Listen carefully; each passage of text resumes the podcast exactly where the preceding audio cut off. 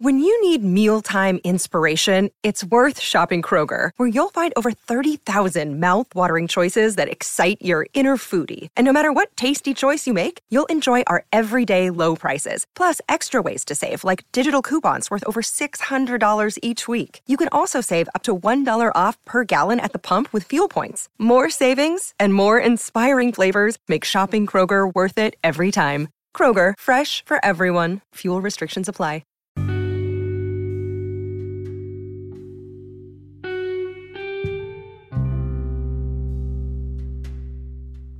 Hello, hello, and welcome back to Lola Pops Off About Dramas with your host, Lola.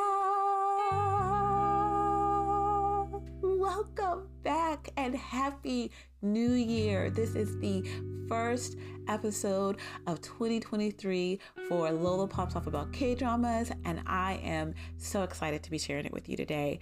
It is, of course, going to have to be a Ramblings and Musings episode because I have to catch you guys up on all the dramas that I have finished, that I'm currently watching, and that I'm starting, so that you guys kind of just know where my head is in this start of the new year.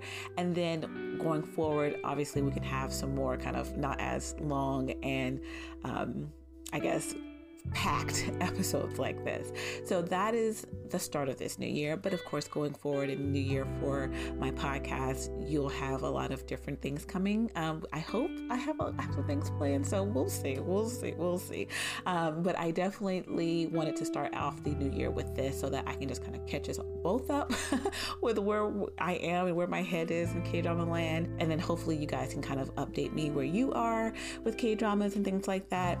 And as you can see by the time title, some of the dramas that I'll be mentioning are dramas that I did not include in my last episode of the of twenty twenty-two, which was kind of my summation of my K-drama watching for the year with my kind of awards ceremony.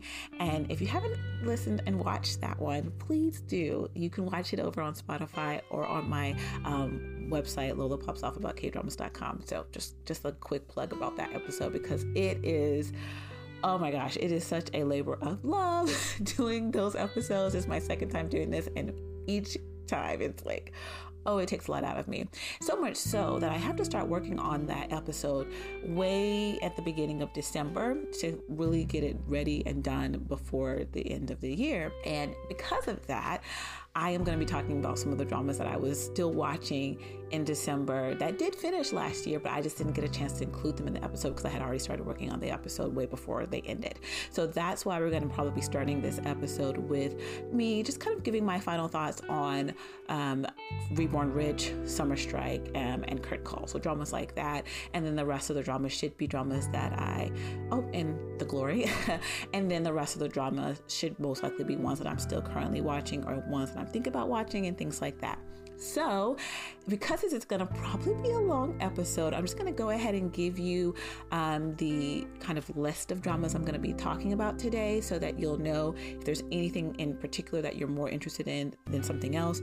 I hope to timestamp this in the description so that you can kind of know where to start given, you know, what you care most to hear about. Because you know, I think that for a long episode, I'm going to start doing that in the new year. I'm trying to do new things, bring some different things for the podcast. So that might be something I'm going to start doing for these longer, lengthy, um, kind of really compounded episodes where I'm talking about a lot of different dramas or a lot of different things. I'm going to try to timestamp it for you guys. So if you don't want to listen to something, you can just completely bypass it. And if you do want to listen to something, you know exactly where to go. Um, so I'm going to give you that kind of um, timeline so you'll know all the dramas I'll be hitting on, and then I'm just gonna go. I'm just gonna go for it. All right. So I think the way the order is gonna go, I'm gonna talk about Reborn Rich, Summer Strike, Curtain Call, The Glory, Alchemy of Souls, you know, Part Two, um, Big Bet, The Forbidden Marriage, The Interest of Love, Unlock My Boss, The Fabulous, and The Island. So that's the kind of timeline of discussion for this Ramblings and Musings episode. So without further ado, let's get started. All right. So let's start with Reborn Rich. I want to just say my final thoughts. I did do a kind of quick pop-off episode about Reborn Rich and Summer Strike together. So I wanted to start with those two first, just to kind of recap you guys on how I ended the episode, I mean, ended the dramas. Reborn Rich if you remember, I was very, um, and the same with Summer Strike, but Reborn Rich, I was a little kind of apprehensive in the beginning. I was like, mm, it wasn't really standing out to me as something that I was super excited about continuing to watch. I said it in that episode, and I and I and I did mean that. I was really concerned that I wasn't going to be able to finish this, this drama. But then I hit episode six, and for some reason, it just hit its stride for me, and I was like, bam, okay, I'm in it. I'm ready. Let's go. And the thing that I said in that episode, my pop-off episode about Reborn Rich, is that I was most kind of interested in finding out the kind of reason behind how he was able to... Um, how he was able to go back and be reborn as this kind of very wealthy um, grandson. I wanted to know, how is that possible? Because like I said, I was comparing it to Get My Life from last year. And I said, you know, they explained that very early on in the first episode, how he was able to go back and re, you know, live his life. Um, how was, you know, this character, um, he was Hyung-woo, how was he able to go back and um, kind of be reborn as Do-jun? and I and I wasn't I was like, this is the most interesting part because they haven't explained this.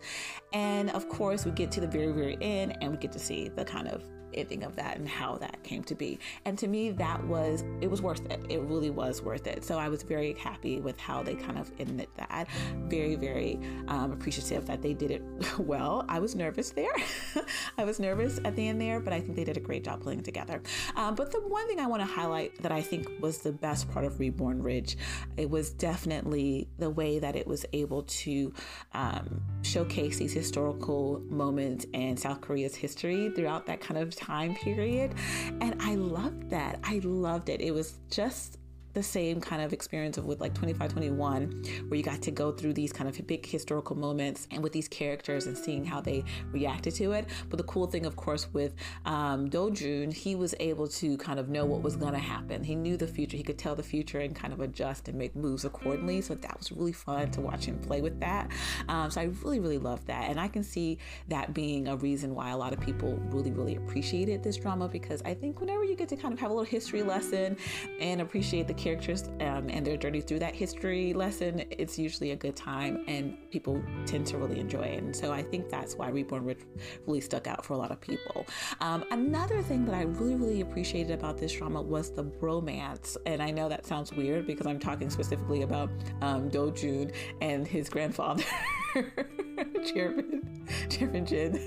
Um, and it was I don't know. I don't want to, I mean, yes, it was a little bit of a romance there. I just loved that because it was really, to me, um, this example of these characters who should be enemies, right? They technically, um, Do-jun, there wasn't a, a direct enemy of his grandfather, but we know um, Hyung-woo as Do-jun technically is. And so to see that he, even as this kind of starting off as like this person who technically should be against this family, against the chairman, he ends up forming this bond with the chairman, so much so that he really does become the grandson of him, and it's a love-hate relationship, and he learns and grows so much because of it. And he also alters and kind of really changes the chairman himself. And I I love watching that. I love watching that. So I really, really appreciated their connection, their relationship.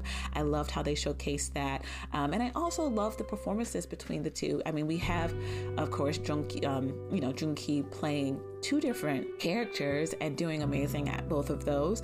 Um, but you definitely get to see him as Do-jun mostly, most of the drama. And I really enjoyed that. I really, really enjoyed that. We got stuck in that kind of time period, and it wasn't like some weird thing where we were going, I, I don't know. I just was expecting that it was going to do a little bit different, but I like that we got stuck in that time and we really got consumed throughout that kind of life of Do-jun.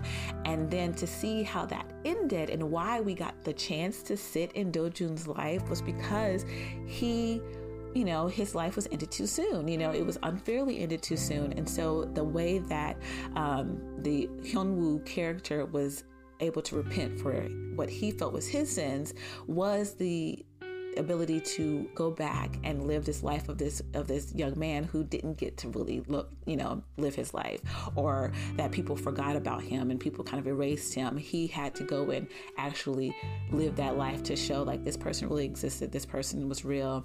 He deserves, his life deserved to be noted. And I love that that was the summation of this drama. That was what um, this, the reasoning behind his, his ability to go and be reborn as this Do-jun character.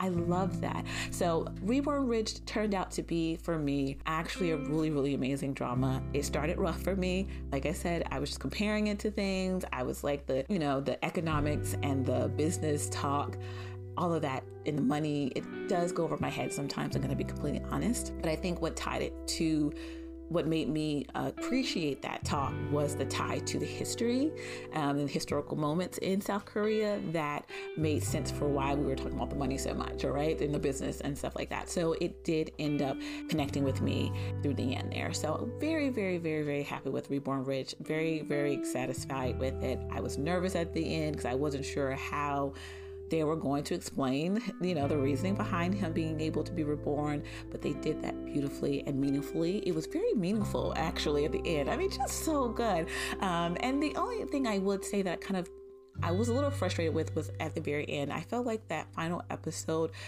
revealed everything at once, and I kind of wish they started revealing a little bit more, a little bit, you know, ahead of time. So like that second to last episode, I really wish we kind of started the re- the revelation at that point.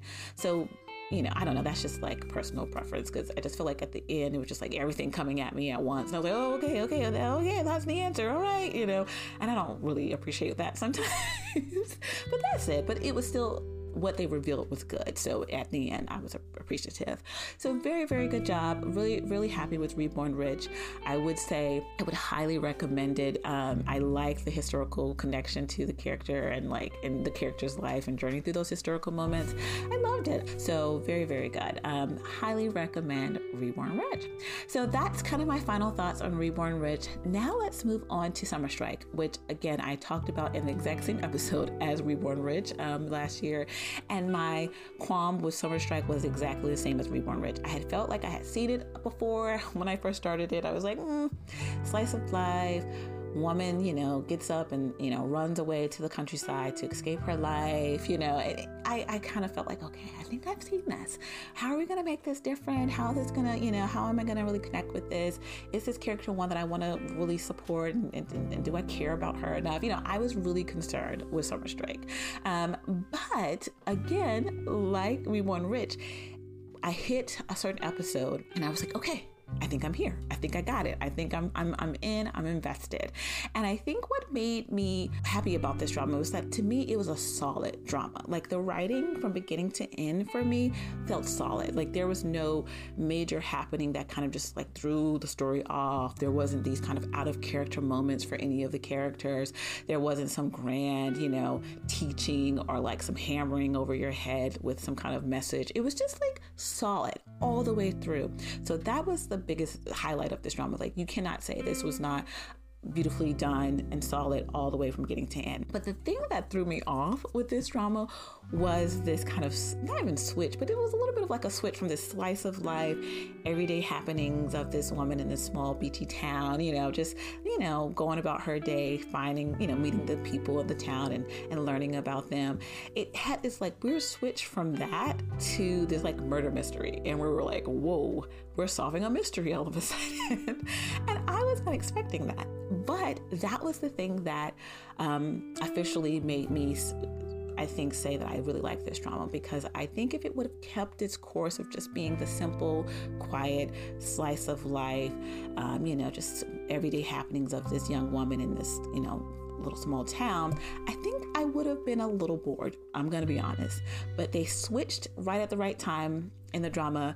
We got to see um, the way that her presence in the town, you know, this is a typical writing one oh one kind of trope where, you know, the person comes into town and then just everything just gets, you know, shaken up.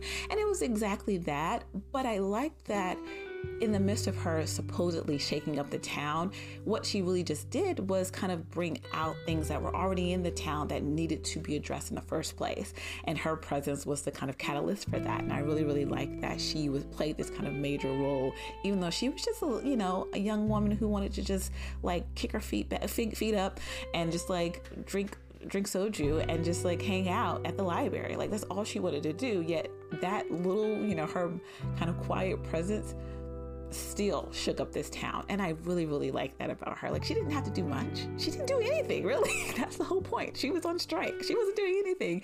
And yet she made such a huge impact on this village and this little town. So I really, really liked her character in the end there. I liked that she wasn't overwritten and she wasn't overdone and she wasn't this like, ooh, spunky character or like super sad character. Like she was just, you know, just, this, you know, just living her life, trying to do something that was different, you know, and I really, really liked that about her. Um, The other thing I really enjoyed was, of course, I love me a mathematician. Give me a story about a mathematician and I'm good. I didn't, and I loved, um, and I'm saying that because um, Siwon's character, Daebong, he was a mathematician who kind of like escaped that that kind of life, um, going back to his hometown. Um, and watching him and his trauma, um, and like how he was dealing with his trauma and how he was not healed from his trauma, but trying to, um, and ended up recognizing like, you know, running away doesn't also automatically solve your trauma or like make your trauma go away, and that it does need to be faced and kind of addressed and and looked at in the face. And the fact that we got to see him do that was really, really amazing. And I will say Shinwon, this character, the Daebong character that he plays, is very similar to a lot of characters that Shinwon plays, but I'm not saying that to bash him, because for some reason he plays this type of character to a T, like beautifully. Like I don't know, is she one really like this in real life? I don't know if he's even playing a character anymore, because he just does it so well, so much so that I'm never, you know, annoyed with him playing, to me, kind of like a similar character. Like it's kind of awkward, he's kind of like very inward, he's like this weird mini genius or something, you know, he's really quiet. I don't know what it is about him and these characters, but he does it so well that, and they feel different each time, even though I know they're like, that's kind of like cut from the same cloth, isn't it, Siwon? But I love it. I really, really do. So that was another highlight for me in this drama. And so I would just say this would be one I would really, really recommend for a marathon. It's only twelve episodes. Um, and I think, okay, this is another highlight for me. And I think this is going to be coming up in um, my talk with about some of these other dramas that I'm getting ready to talk about. The fact that this was twelve episodes, and this to me felt complete. It felt com- complete and solid. They, like I said, it was from beginning to end. They told that story. They did not do. They didn't. Tr- they didn't struggle with telling this story. There was no parts where I was like, "Oh, that doesn't make sense. Oh, what? That just happened." You know, nothing like that. So I have to say, this was such a well-written drama. But I know it's based off of a webtoon, so that may help. That obviously helps it. But they did a really good job telling that story in twelve episodes. Um, and so I think it would be a perfect marathon of a drama. So if you have a nice weekend, you know, that you're not doing anything, this would be a good one to go through. It's easy to get through. And I like the story with the, and I like the town, like the townspeople were some of my kind of concerns and the, like my like initial thoughts um, about this drama. I was really like, ooh, I don't like the town so, so much. and I, but it was great. It was great. And another aspect that I loved about this drama, because it's one of my favorite tropes, is found family. Oh, oh my gosh.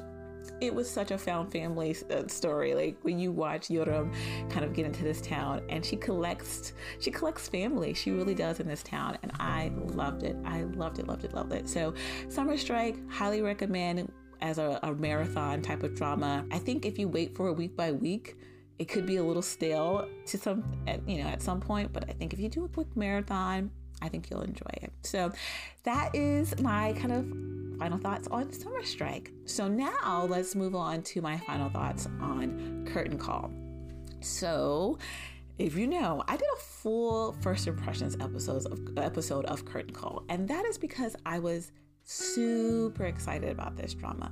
One of the main things I was excited for was um, Hanul. I adore him. I absolutely adore him, and I had sat through Insider for him last year because I was so excited to see him.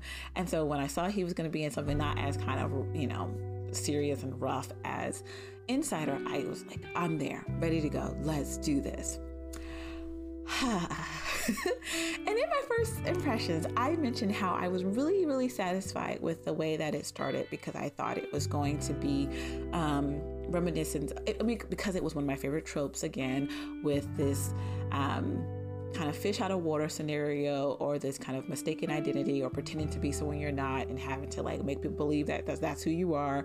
I love that setup and I was ready for it. I was like, this is great. This is exactly what I love. I'm ready. I'm ready. I'm ready. But something else I initially commented on about this drama was that there was something very family weekend K-drama vibe about it. And I was like, you know, initially that wasn't a problem for me. I was like, oh yeah, no, I don't mind that. I love me a great, you know, weekend family drama. But I should have known that this drama was not a weekend weekend family drama. And for it to have that same exact vibe was going to turn me off a little bit. And it did. It really, really, really did. And I think it was just kind of made it very stagnant. The drama didn't feel like it had much um, movement or variation in the in the tale, or like there was some, a lot that happened in the story. Um, you kind of knew how the story was going to end at the beginning. We were waiting for, unfortunately, um, you know, our chairwoman. We were waiting for her to pass, and so we knew that was how it was going to end. The the thing that was going to vary was how this Jae Wook character was, you know, pretending to be her long-lost grandson, like how that was going to, to kind of show out and, and vary throughout the story was what we were going to get the very most variation from. But we didn't get any. I think we kind of just like, he was pretending to be someone he wasn't. The family found out. They were like a little upset, and then they were like, but it's for a greater good. And then grandmother passes. Like that was the, the kind of timeline of this drama. And I was like, um, okay, I guess that's the story. And I really, really wish there was a lot more that kind of took place. But even with saying that, even with saying that, this is a drama that I think if you're looking for something that does we end up with a kind of very nice, feel-good kind of moment. It is that type of drama. If you want something that doesn't have a lot of kind of like ups and downs and a lot of turmoil and drama, this is it. This is the one for you. It really was kind of um, muted. It, for me, it felt a little stale, but you know, muted. Um, and it, it, it wasn't too much. It wasn't going to throw you off course.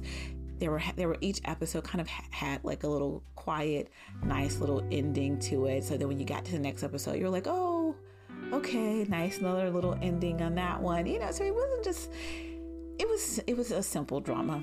That's that's basically all I'm saying. It was a simple drama, and I don't think that's bad inherently. It just wasn't exactly what I was wanting from Curtain Call, so that's why I'm disappointed. But I think people would like this. I do, I do. Um, Hanul, he was, he was, he was, he was cute in it. I mean, I, mean, I don't know what else to tell you. I really, really wish that it did a little bit more, but I, you know, it wasn't the worst thing I watched, but it wasn't also the thing that I wanted to watch. Let me just say that. But yeah, so that's kind of my final thoughts on Curtain Call. Would I highly recommend it? No. I wouldn't. But is it something that I think you can get down if that's what you're looking for? Absolutely. Absolutely. Just you have to be looking for it, you know, that kind of thing. All right. So now that we've gotten through Curtain Call, I, I'm going to spend a little bit more time on this next drama, and that is The Glory. So I am not doing a standalone um, episode about The Glory. I honestly, I don't want to even talk about The Glory. And I'm laughing, but it's not funny. Um, Yeah, so I'm going to just squeeze The Glory and my thoughts on it in the first part, because it is a two-part kind of um, drama from Netflix. And I'm just going to just squeeze into this episode, talk about the, my thoughts on the first part, and then um, we'll move on. We'll move on. But yes, so The Glory, you know, written by the the Kim Eun-suk, her kind of first nineteen plus drama, and starring Song Hye Kyo and Lee Do Hyun and Im Ji Yeon and Park um, Sung Hoon. I mean, it's a it's a kind of it's okay. All right, let's just get into it. So The Glory, if you haven't heard about it already, is one of the most difficult um, bullying drama, K-drama I've ever watched. I mean, this is one of the hardest I've ever watched. So much so that I'm not sure how I watched it. Um, I'm not one who, you know, completely um, steers away from dramas that deal with bullying. If you watch K-dramas, you're gonna watch dramas about bullying. Um, but to the extent that this one handled bullying, boy, oh boy, was it a struggle for me. I, wow, okay, it was a struggle. The the bullies in this drama, they drive you mad, um, just watching. So no wonder this story is kind of about our lead, um, played by Hye Kyo, Um, Dong-eun. It's no wonder she is kind of destroyed mentally and emotionally by them. Um, so much so that she, of course, has replaced all, you know, emotions with the desire to destroy them um, in their future. You know, she wants to destroy them, and you or me as the audience wants her to do nothing more than that, but to destroy them. I mean, it is, oh my gosh, you... Mm, okay. And I think that's what is the highlight of this drama, is that the way that they showcase the bullying and tell the story of the um, the bullying that goes on to our young um, Dong-eun is done perfectly from the point of view of the story, because it has created these monsters that, you know, me, the audience, I can't help but want to destroy as well, or watch, you know, our lead destroy them. I mean, it makes you, I mean, filled with rage watching the things that they do to her. And not just the things that they do to her, but then the way that everything and everyone around her completely disregards the torture that she's going through. I mean, absolute modern day torture. And yet no one, no one in sight wants anything to do with supporting and saving her from it. She is all on her own, suffering the torture from these bullies. And when I tell you, oh my gosh, I I couldn't wait for her to grow up. I was like, girl, we need you to grow up so you can start exacting your revenge. We need it. We need it ASAP. And that, to me, was kind of the thing that I liked the least about this drama, was the process of watching her revenge being so slow and it not moving fast enough for me. And then the audacity for this to be a part one. So by the end of this eight episodes, you don't even get to see the start, really, of her getting, you know, ready to Uh, destroy these people. Like, you don't even get to really a start, and it's frustrating. oh, tell, oh, let me tell you, it's frustrating. But again, from the perspective of the story, this does make the part one and part two um, purposeful, albeit, you know, frustrating, because the point is that she wants to exact this very slow and methodical and painful revenge for these bullies, and she is showing us, you know, she's putting us through the same kind of journey and torture that she has to do, waiting for um, this revenge to really start to exact itself. Like, she is taking this time. So we have to take the time with her with part one and part two.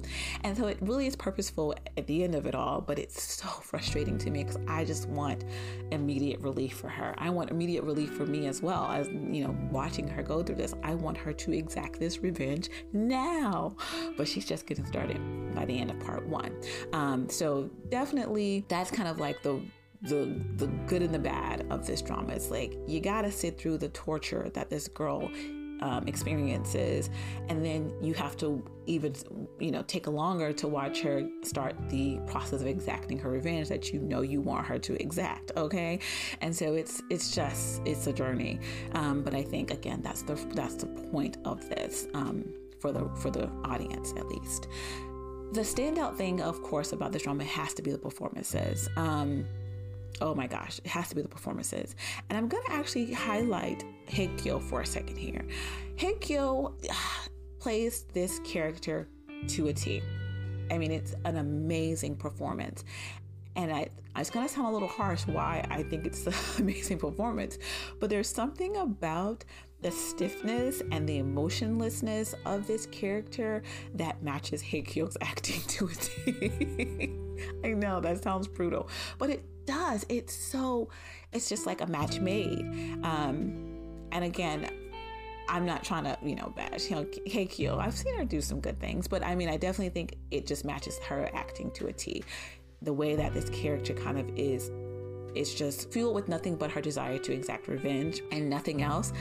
The way that comes across on that character matches how I think we're used to seeing Hye Kyo in her, some of her performances. So definitely go hand in hand. So to me, the performance is spectacular, but she's not the only one um, who's spectacular in this. The younger actors, oh my goodness, wow, amazing. Um, Jisoo, who's playing um, Young um, Dong-eun, um, she is the one who we really get to see um, kind of at the mercy of all the torture that she, you know, deals with as a, you know, young girl, and it is her performance. Oh my gosh, I was traumatized for her, and I have recently seen her in two dramas that I really liked her performance in, and she didn't have to touch any of these types of things in those dramas. And so seeing her in this type of role was really hard to watch because I just feel like her baby face and everything, I was just like, oh my gosh, Jisoo. But she did amazing. The main bully, who is as an adult played by Lee Ji Yeon, who I love. Have I ever ta- told you guys about my love for Ji Yeon? I don't think I have. Um, I might have to do I might have to talk about that one day, but I love her, right? She's disturbing and horrible um, as an adult, as we would expect from the bully. But her young actress is Ye-eun, um, Shin Ye-eun, and oh my gosh, she is terrifying. She has this, she plasters this creepy Joker-esque smile on. She goes like, you know, dead behind the eyes, and she starts to torture Dong-eun, and it's just so terrifying. Oh my gosh, I haven't seen Yeun look like that ever. And so I was just like, I don't know if I can see her. Look at her this in another drama. Like, that was terrifying. Um, and you know who else completely just blew me out of the water? Because so much so because I didn't even recognize him half the time. Like, I would recognize him and then he would take me out of it again. I'm like, who is he? It's um Park Sung Hoon. He plays one of her bullies, um, Jun Jae-jun. And when I tell you, I cannot... I know him. I know him as an actor. I've seen him in other things, and I'm still just like, every time I was seeing would come up with him in it, I was like, who is he? He looks completely different to me, and the way that he's acting is just like, I don't know who this is. And that's how you know when it's a, the performance is good. He kept being, I kept being like, I don't know who this is. Who is this? He was nothing but this bully, and it was mm, scary. So just performances, amazing, amazing. And another character standout for me is the Ju um, Young Jung character played by Lee Do Hyun. Again, oh my goodness. Performance, amazing. But his character being this, you know, he ends up meeting Dong-eun when they're in college or whatever, and then their time separates them, and then they meet back together, and he still is interested in her. Um, so much so that she ends up revealing to him kind of her master plan and her past scars um, and her still current scars from what she's experienced as a youth. And the minute that they make that connection and she lets him in, we start to see kind of the surface, um, below the surface of his character. And it's just as um, horrifying. It's just as horrifying as hers. And I had no idea. Like, if you watch him in the beginning, you know, like, oh, he's just like, you know, this young college guy who really is interested in Dong-eun. But you see him, um, you know, go through these things where you're like, something's, he's broken. He, when they meet in the hospital emergency room, he's, you know, intern himself at the hospital, but he's a patient there, and they're kind of like, oh, he did that thing he does again. And you're kind of like, what, what does he do? You know, and just seeing that and then not seeing anything else about it until the future. And you kind of get to meet in his character a little bit more. You're like, whoa, it just took me out of it. I mean, it just blew me away. So I definitely say that the story itself is difficult. It is one of, and I think I saw that, you know, some of the experiences that they describe as the bullying that Dong-eun experiences as a young girl, is, well, as a teenager, is kind of based off of something that happened in, you know, real life. And it's just disgusting to think someone is capable of that. It's just disgusting. Um, so, you know, this story is difficult through and through, that it was a very unpleasant experience watching it. It really was. And I know you don't want to say that about something that you're, you know, consuming, and you're like, oh, this is media that I'm consuming, it should be, you know, enjoyable. It was not enjoyable at all. But even with it not being enjoyable, the way that the story unravels makes you want to come back for more. And that sounds horrible, but it's true. Like, I need to see the summation of this this character's revenge. I need to see the summation of this story, because it's set up, you know, as a mission to destroy um, these char- these bullies slowly and painfully. And I need to see if it succeeds. I need to see if this mission is a success at the end. And some parts of it, you're like, you know, do they get to the very end where revenge is right there and then they back out? Or is it going to be an actual moment of like, you get to sigh with relief that she has finally met this end um, with these bullies? I don't know. And that's why I need to come back for part two. I'm so annoyed that I have to come back for part two, but at the same time, I'm going to be back. I'm going to be back for this very, un, you know, unenjoyable watch.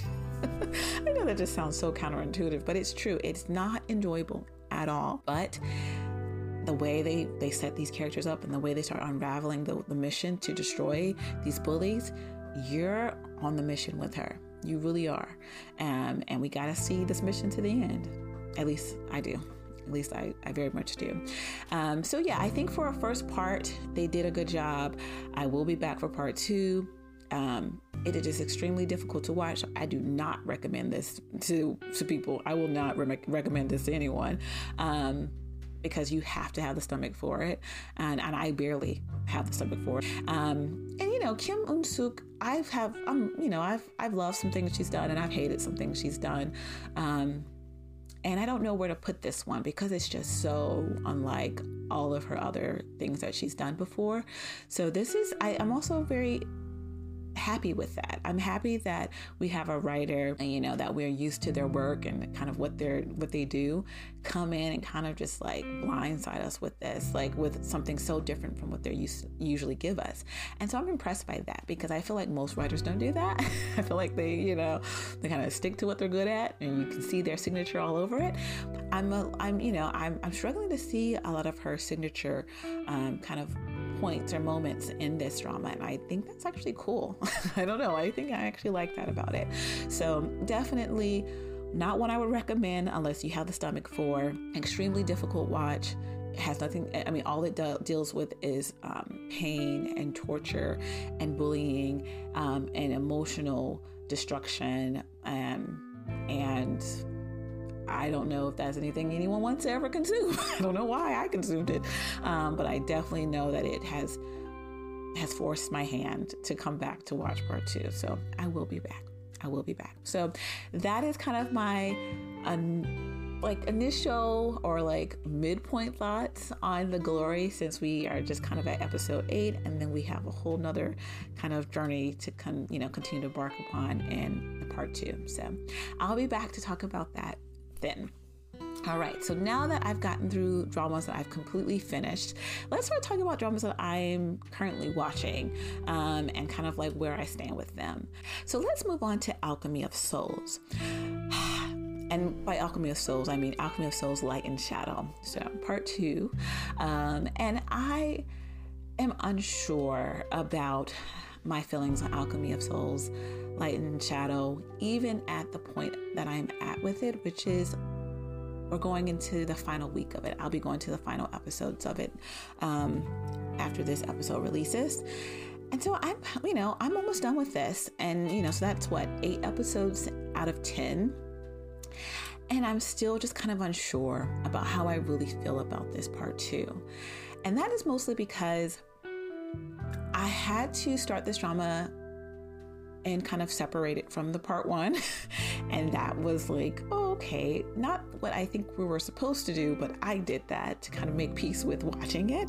And then in doing so, it really felt like a just like completely separate thing. I kind of was like, I didn't see the full connection between part one and part two. Like, it felt like we were telling a totally new story.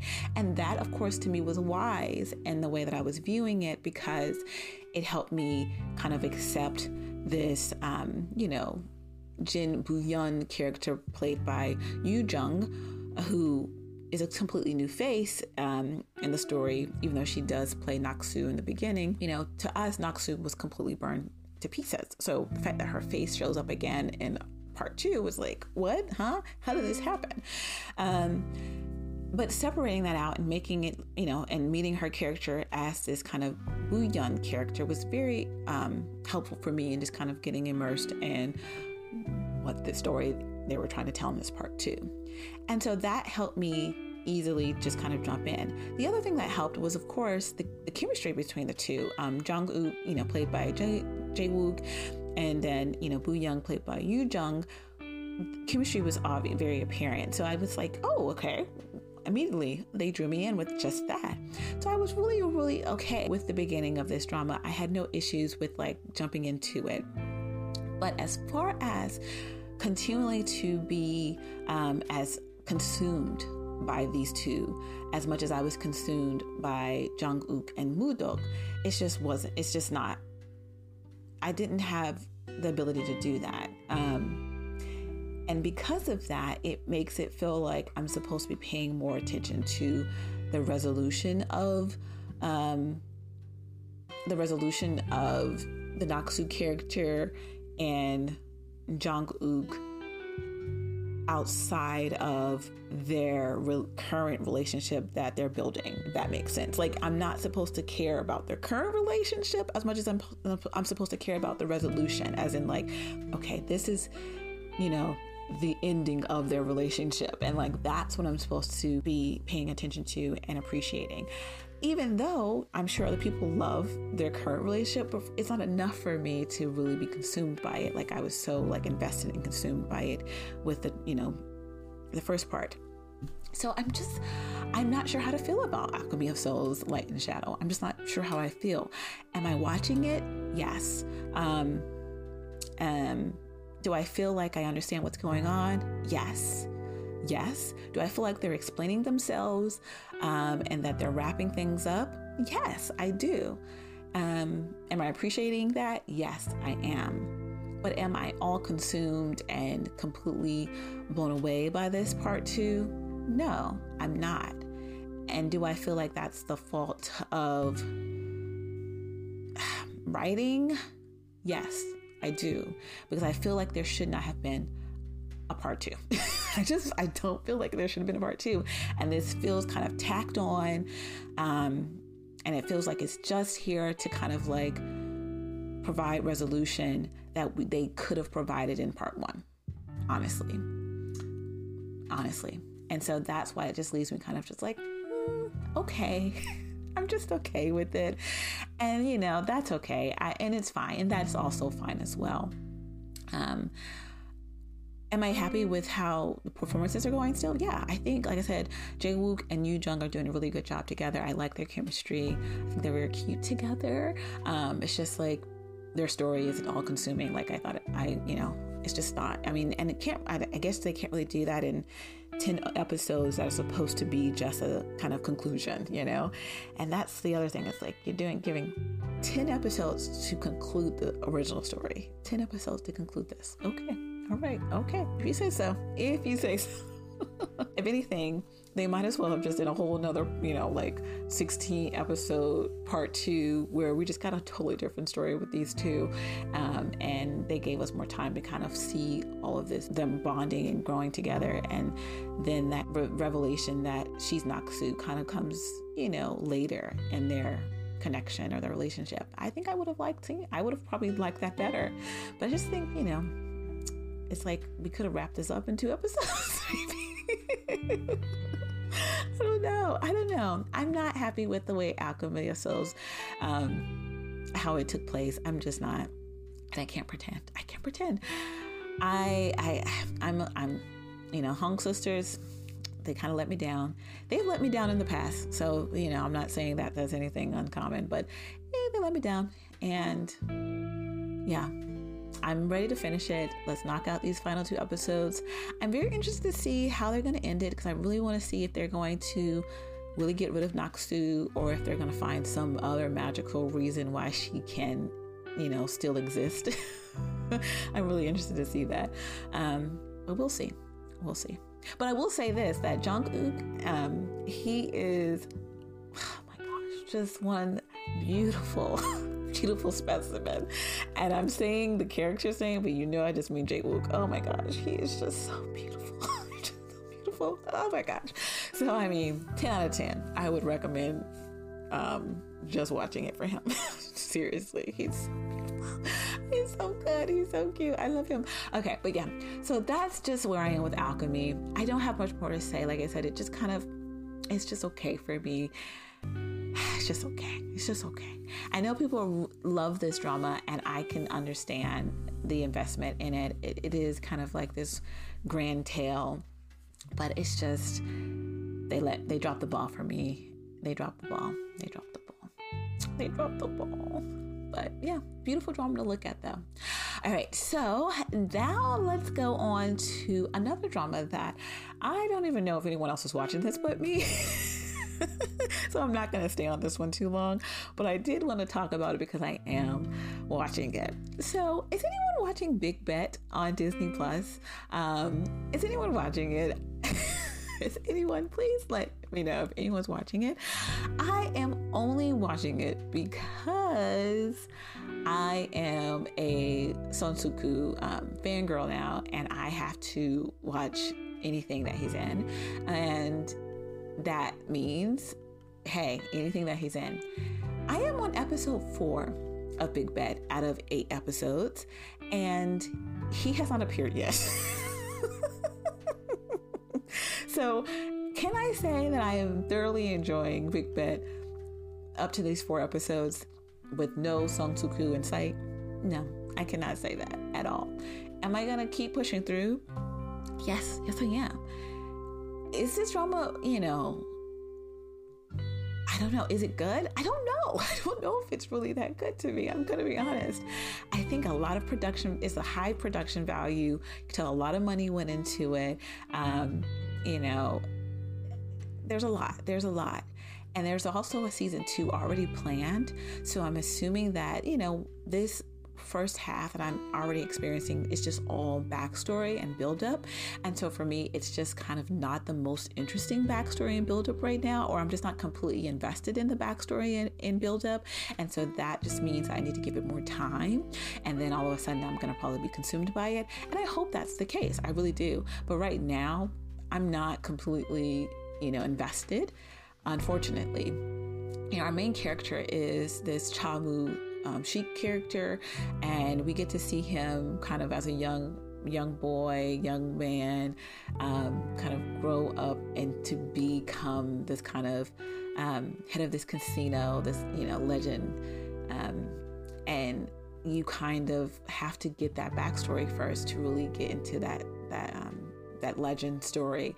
And so I understand that, but I'm not completely like in love with the Chamushi character. Like, I just don't think he's like a character that I really like. I think he's the type of character where I feel like he allows things to happen to him, and like he doesn't really make big moves himself. It's like the moves kind of happen to him, and then he kind of just like falls into it.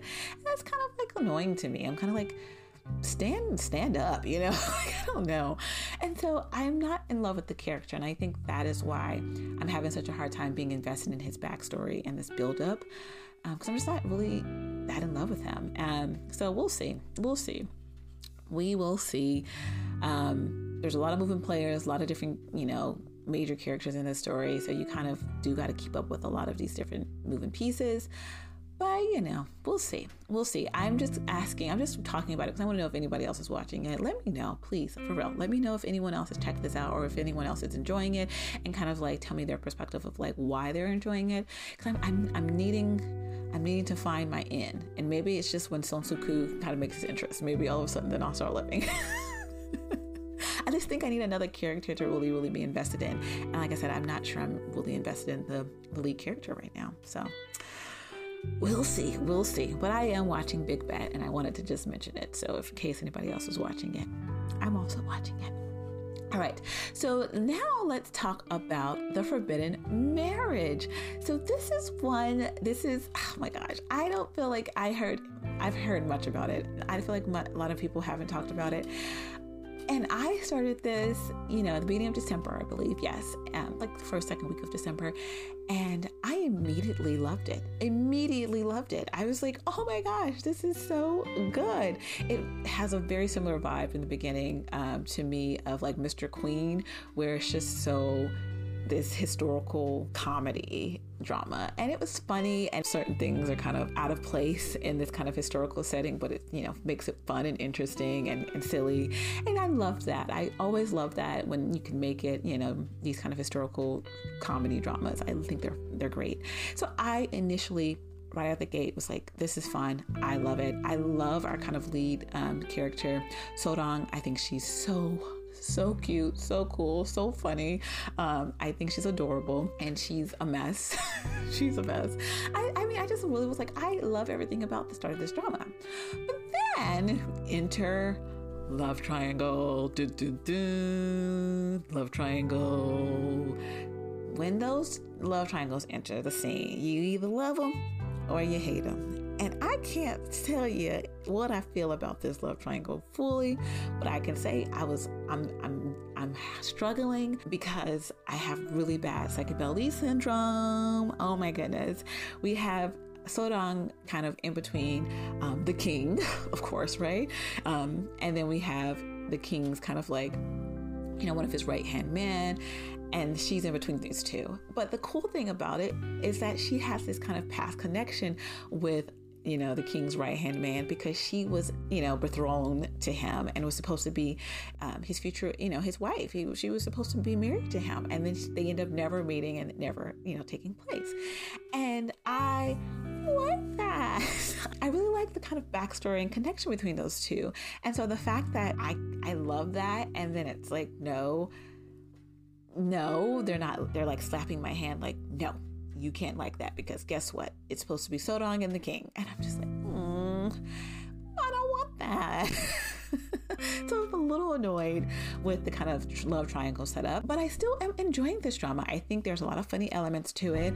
Um, this kind of um, backstory of the, the the king and his his queen, you know, being murdered, or, you know, we don't know what happened to her, and him every year being afraid to bring in, in a new queen because he's afraid the same thing's going to happen to her. You know, that kind of storyline. I like that setup. Um, and then I like that we have this kind of girl who has nothing to do with the palace, ending up kind of infiltrating the palace and becoming kind of like this this wild child of the palace. I think it's fun to watch. So there's just a lot of fun elements to um, The Forbidden Marriage. I really, really like it. I am not sure how this is going to end. I know it's only twelve episodes, so I'm excited about that. Though it doesn't feel like you need, you know, that much investment in this type of drama, but it's really fun. I think it's really good. I like the setup. I don't love the love triangle because I have really bad second-male lead synd- syndrome right now. Um, but I like it. I really, really like it. Um, do I really recommend this? I think I do. Like I said, if you're a fan of like the kind of like Mister Queen, you know, silly historical comedies, I think you would like this one. I think, like I said, it's a very good setup, and I think it's funny. Um, be wary of the love triangle, but you know, it's really good. Nothing, um, you know, amazing. Okay, nothing amazing, but it's it's pretty, pretty darn good. Um, and like I said, it's fun. Who doesn't love a fun one? So yeah, and it's only twelve episodes. So I think oh, it's just twelve episodes. You can get through that. We'll get through that. Um, but yeah, so that's just my quick thoughts on The Forbidden Marriage. I would recommend it if you like the comedy historical dramas. I think it has a lot of fun elements to it. Love triangle, be wary. But other than that, pretty darn, pretty darn good. Pretty darn good. All right. So The Forbidden Marriage. Now, okay, let's talk about this one. The Interest of Love. The Interest of Love, I've gotten through um, at the time of recording this, actually, episode six. I am all the way up through episode six. And at the start of this drama, after just the first episode, I was like, I don't know why I like this, because I feel like I don't like it at the same time. Like, it was a weird feeling. I liked it, and then I also didn't like it. And then the second episode, I was like, yeah, I really don't like this, but I kind of like this, you know? I don't know if anyone connects, you know, understand that, that experience when watching a drama, but it's like there's something inherently unlikable for me. And then yet that is the thing that I'm I'm like, okay, but but why do I why why is that interesting to me, this unlikable thing? And you know what I think it is? And you're gonna be like, really? I think it's the Ha Sang-gu character, Sang-soo character played by Yoo Jung. I really don't think I like him. And I don't know if I even like um, the An Soon-young character played by Moo Kang-young. I don't know if I like her character either. Like, it's something about them that, like, frustrates me. And I feel like they're not very likable people, even though the whole setup to this story is, like, how much everybody else likes them, or who, you know, how much they like each other, or, like, how much other people want to be with them. It's like, but why? But why? And yet, at the same time, I kind of like that about them, because it's like they're they're just like these people that sometimes they make poor decisions, sometimes they just don't do things that you like, and yet that doesn't mean they're, you know, horrible people. That doesn't mean that someone can't love them, you know? And I think I like that. And I think that's the point of it. It's supposed to set up this very realistic story of these these people, what it looks like to work and, and date in this day and age in South Korea. And I think they're doing a good job of setting that up. People are messy. People go back and forth. People can't make up their mind and decide to do one thing one day, and then the next day they do the complete opposite. You know, that is people. And so that's why I think I like it at the same time. Like, I think I like that realism, even though I, at the same time, I'm so annoyed by it. I'm so annoyed. And I know this is one of those critiques people have been saying, you know, who watch K-dramas. It's like, I'm getting tired of all these realistic stories. I don't watch K-dramas for the realism, you know? And it's like, that's true. But when you have the slice of life drama like this one, I think is, you do expect a level of kind of just realism. And I think this one is doing that. I think I like a slice of life setup, so I appreciate the, the realism in the slice of love, life drama. I do. And this is, I think, another drama that does it. Um, but in even in saying that, you know, I had to prepare myself, or I didn't prepare myself for getting invested in stories of characters that I think I inherently dislike. I was like, I didn't know I was going to be so invested in these characters that I don't really like at all. Um, so how did that happen? I don't know. But I think that's why I like this drama, is because it made me invested in characters that I don't like. How they did that, I don't know yet. But at, you know, six episodes, I can say that I'm actually really liking this, this drama. Um, and I didn't think that was possible when I dislike characters as much as I dislike these. But at the same time, I am interested to see how this is going to end. I want to know, you know, because the other thing about slice of life stories a lot of time is like, a lot of times these characters don't do major kind of like growth by the end of it. You know, we kind of just show gradual change, which is, of course, the most realistic in real life. Like, you don't make these kind of grand changes in your life. You don't just completely switch and become a new person in life. You know, you do have these like subtle happenings that come into your, you know, that you experience in your life, and all of a sudden they kind of trigger a change. Not a huge change, just maybe a little change. But then, you know, you go on to another moment in your life, and you, you do a little bit more change, you know, and that's kind of how a lot of these, you know, slice of life st- stories kind of, to me, take the characters. They kind of just experience these kind of minute changes, um, and then at the end you're kind of like, mm, okay, I'm a little bit different, but you know, life is still the same. And I want to see what that life is still the same is going to look like for these characters, because they are like, do are they going to get anything that they want at the end? I don't know. I really don't know. So I'm excited to see that. And and I, again, I'm invested in seeing that. I'll bet that I really don't like them. So I don't know. I really like that about this drama, that it made me interested in unlikable characters. And maybe people don't think they're unlikable, but I do. I do not like them. I think they're frustrating. I think they're annoying. I think they are too wishy-washy of a person. Like, I could not stand up the wishy-washiness of them. Um, and I feel like they're, you know, two-faced and kind of like, They they say one thing and they mean another, or they do one thing and they are, they're really thinking another. And I just, I don't like that. But I also want to find out, like, what do people like that end up having? What do they end up deserving? What do I want them to get in the end? Um, knowing that they're that type, they're those type of people. I wouldn't know. But they're not inherently bad people, you know? So I don't know. I just really am in shock by my kind of interest in The Interest of Love. Um, so yeah, would I recommend this one though? At this point of the drama, I wouldn't recommend it to anyone who doesn't like slice of life. Like, you definitely will not like this drama. Um, and if you're in it for romance, you definitely won't like this drama. Um, I mean, you would have to really love slice of life dramas and be okay um, with kind of character study and watching, you know, these these characters interact, you know, despite them being a little bit unlikable um, in the beginning here. So I don't know if I highly recommend it. I think it's very for a very um, specific type of uh, drama watcher, that's for sure. But yeah. Oh, and another thing I really like about this drama um, is that they're, the setting is in this, you know, they work in this bank.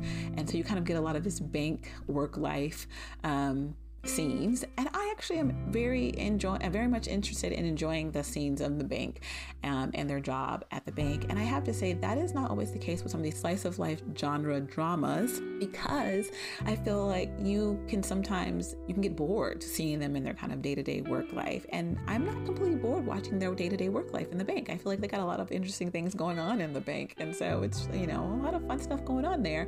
Um, so I thought that was really done, done well, and I appreciate that Um, a lot. So yeah, in The Interest of Love, a little surprised by my my like of it. I really really am, um, but I wouldn't recommend it to everybody, that's for sure. That's for sure. All right, so now let's move on to another drama that I'm currently watching, and that is Unlock My Boss. And I just have to say, out of all the dramas that I'm currently watching, um, this is absolutely one of my favorites right now.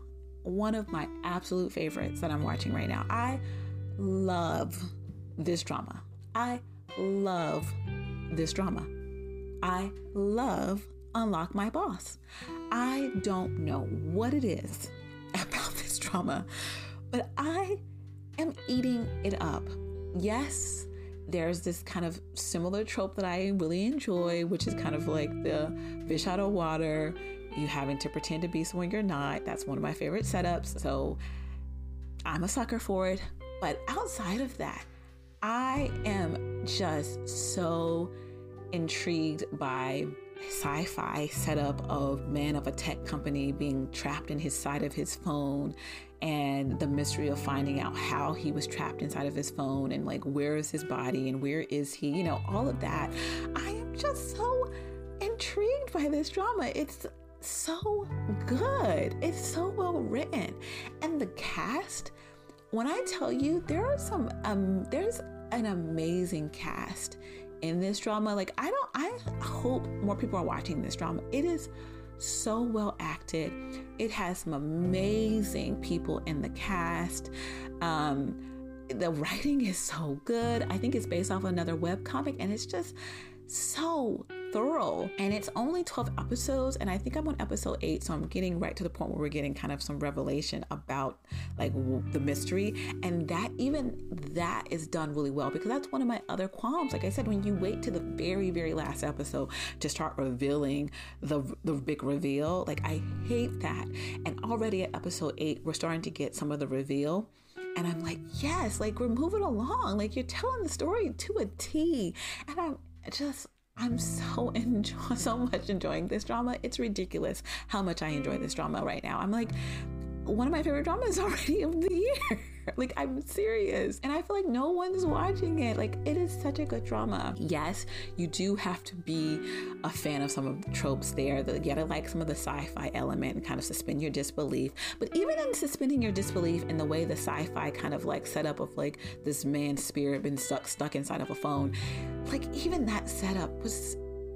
They did such a great job kind of putting that out there and then kind of just letting you run with it and accepting it with the characters, because even the characters kind of question it and are like, what in the world is this? But then over time, you kind of see how it's easy to kind of like, what would you do? You know, if you one day woke up and found a phone where a person is saying that they're living inside of it, like, how would you interact with that?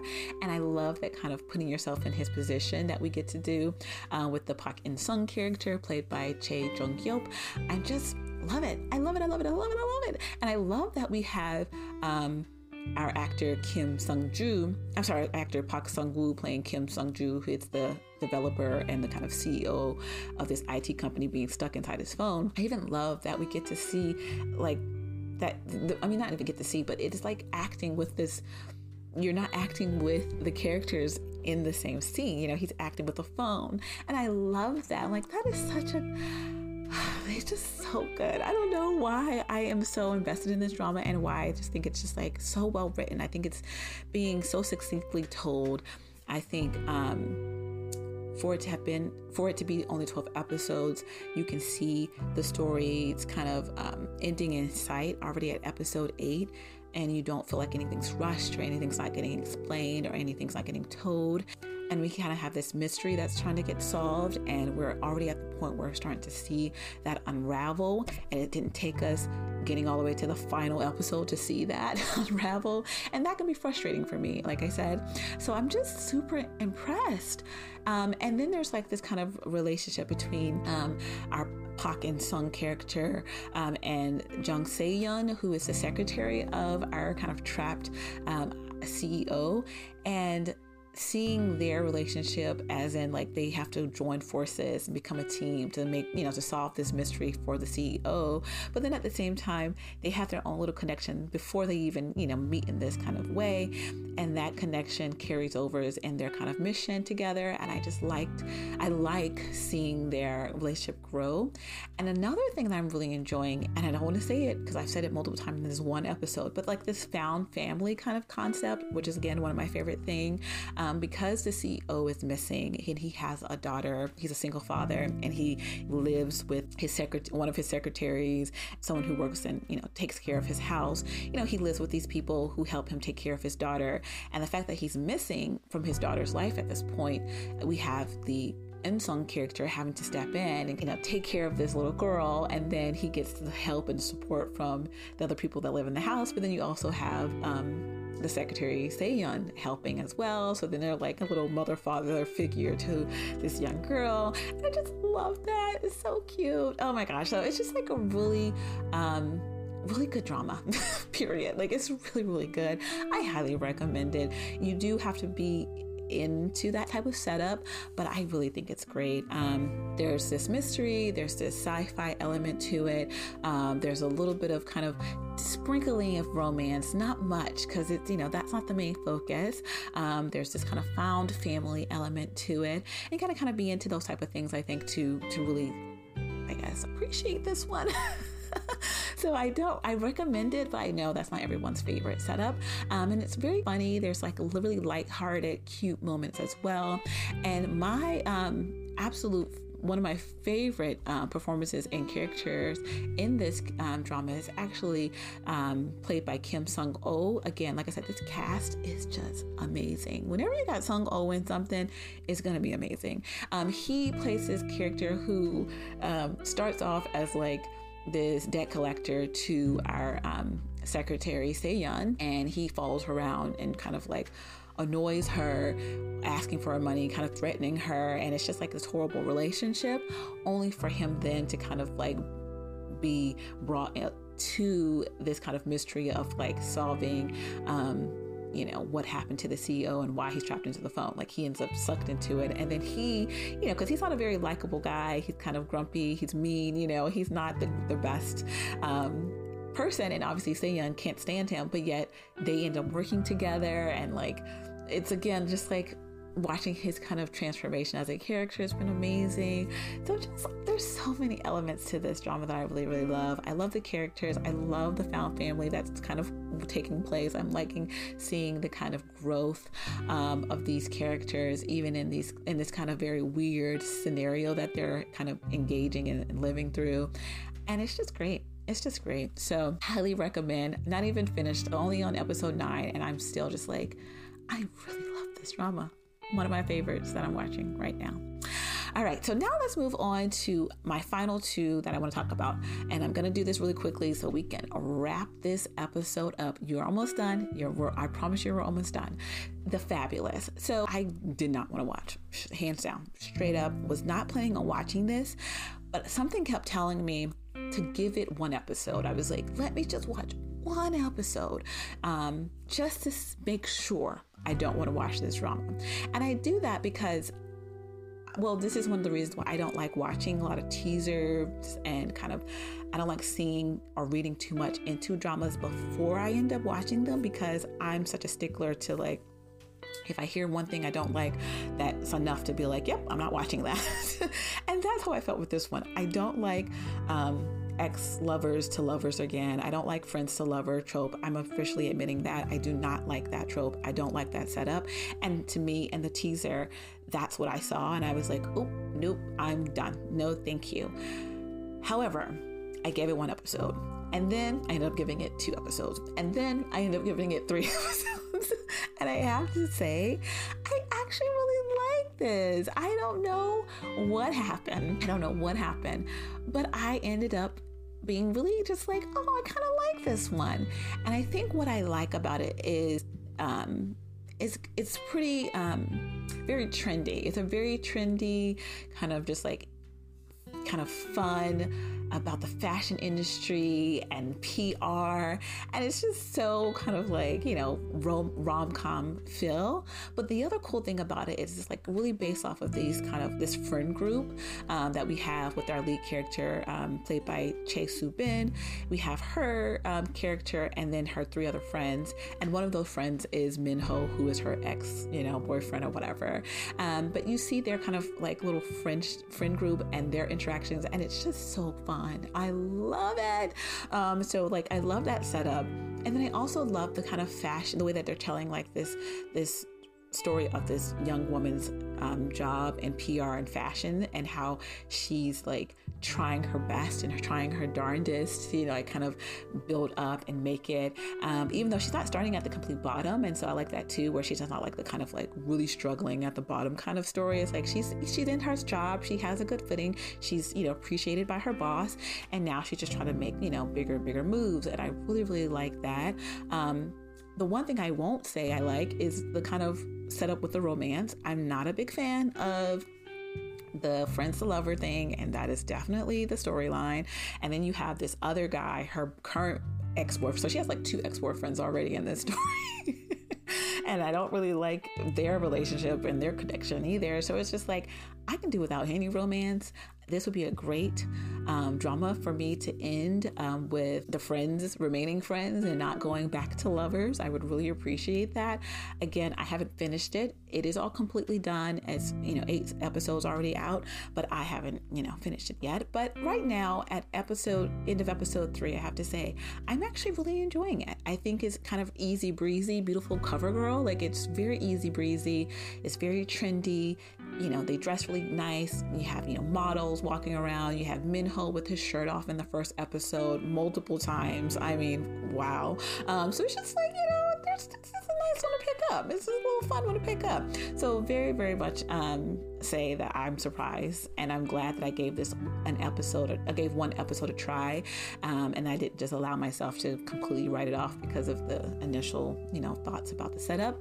Um, So yeah, I'm actually very happy with this, and I would recommend it as of right now. I would, I would. I don't know how this is going to end, but so far, it seems like a very easy breezy, lightweight drama to get through. Um, like I said, very trendy, beautiful people to look at, you know, beautiful clothes, you know, to look at. So super cool. So that is The Fabulous.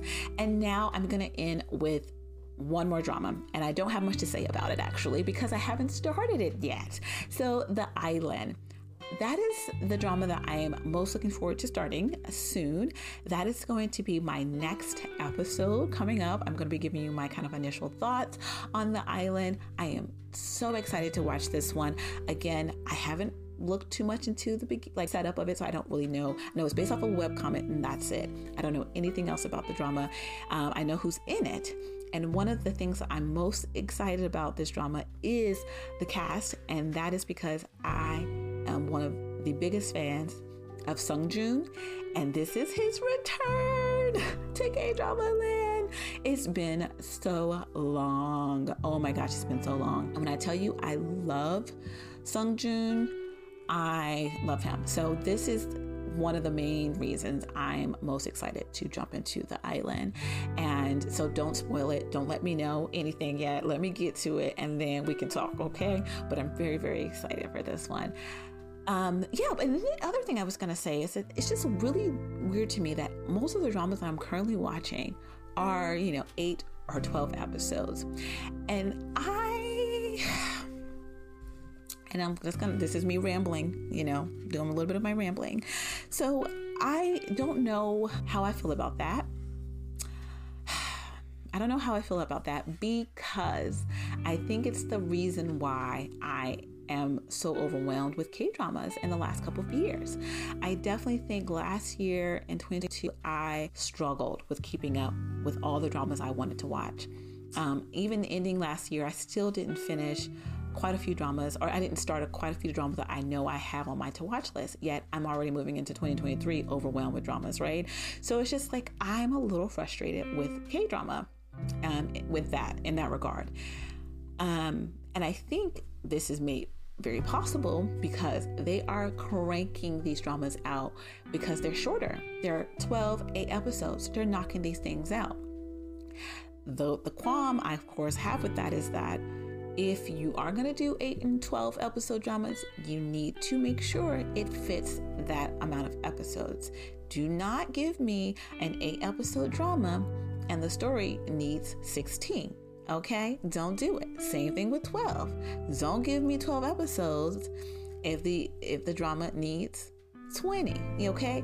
And especially when this whole, you know, part twos, they're calling it part twos when they really just mean season twos. I don't want to do, I don't, I, that's one of the big, big reasons I watch K-dramas is because I want to wrap up the story in one go. I don't want to have to sit around months for a part two and a season two. I don't want it. I don't want it. I do not want it. So I am wary of where we are going with K-dramas in twenty twenty-three. I am quite concerned. Um, that actually might be one of my episodes coming up. I keep going back and forth. I was like, should I do The Island first or should I do an episode talking about kind of what I want from K-dramas in twenty twenty-three and what I don't want from K-dramas in twenty twenty-three? And I'm thinking about it. So let me know if you want that. Um, Because I can still, I can still do it. I totally could. So let me know if that's something you, you would like to hear from me. But I also would love to hear that from you. Because like, where are we at with this? Am I the only one feeling this? Please let me know. Um, but yeah, this is it, guys. I am, I am so excited that this is how we're starting off the new year with me watching lots of dramas and. Um, and, and enjoying a lot of dramas technically, and I am glad I got to kind of catch you up with some of them. I still have other dramas that I'm st- still gonna watch, still starting, some dramas that I'm in between on that I haven't mentioned to you guys. So I didn't mention all my dramas even in this one because again this was a long episode, but I but I want to thank you for kind of making it to this point. I know this was a long one. I hope you kind of got kind of where my head is and where I am in the state of K-drama land right now. I would love to know, of course, where you are in the state of K-drama land um, at the start of twenty twenty-three.